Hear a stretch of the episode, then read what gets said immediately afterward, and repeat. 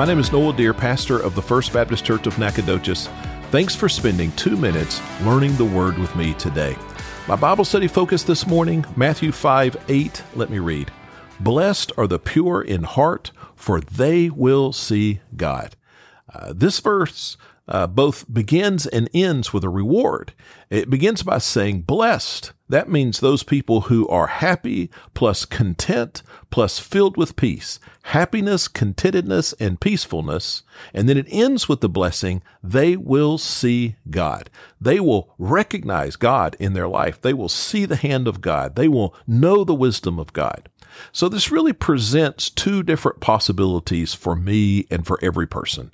I can be a person who is blessed, happy, content, and peaceful, and the person who sees the hand of God in his life. Or I can be a person who is unblessed, who does not have happiness, contentedness, and peacefulness, and someone who is not sensitive to how God is working in his life. Everything hinges on being pure in heart. Now, what does that mean?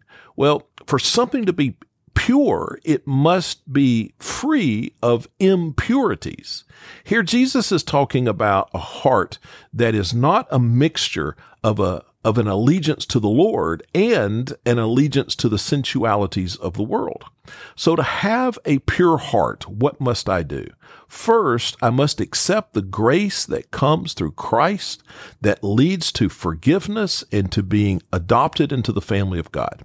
Next, I must identify the impurities that are in my life and I must partner with the Lord's Spirit to purge my life of those impurities and those sensualities.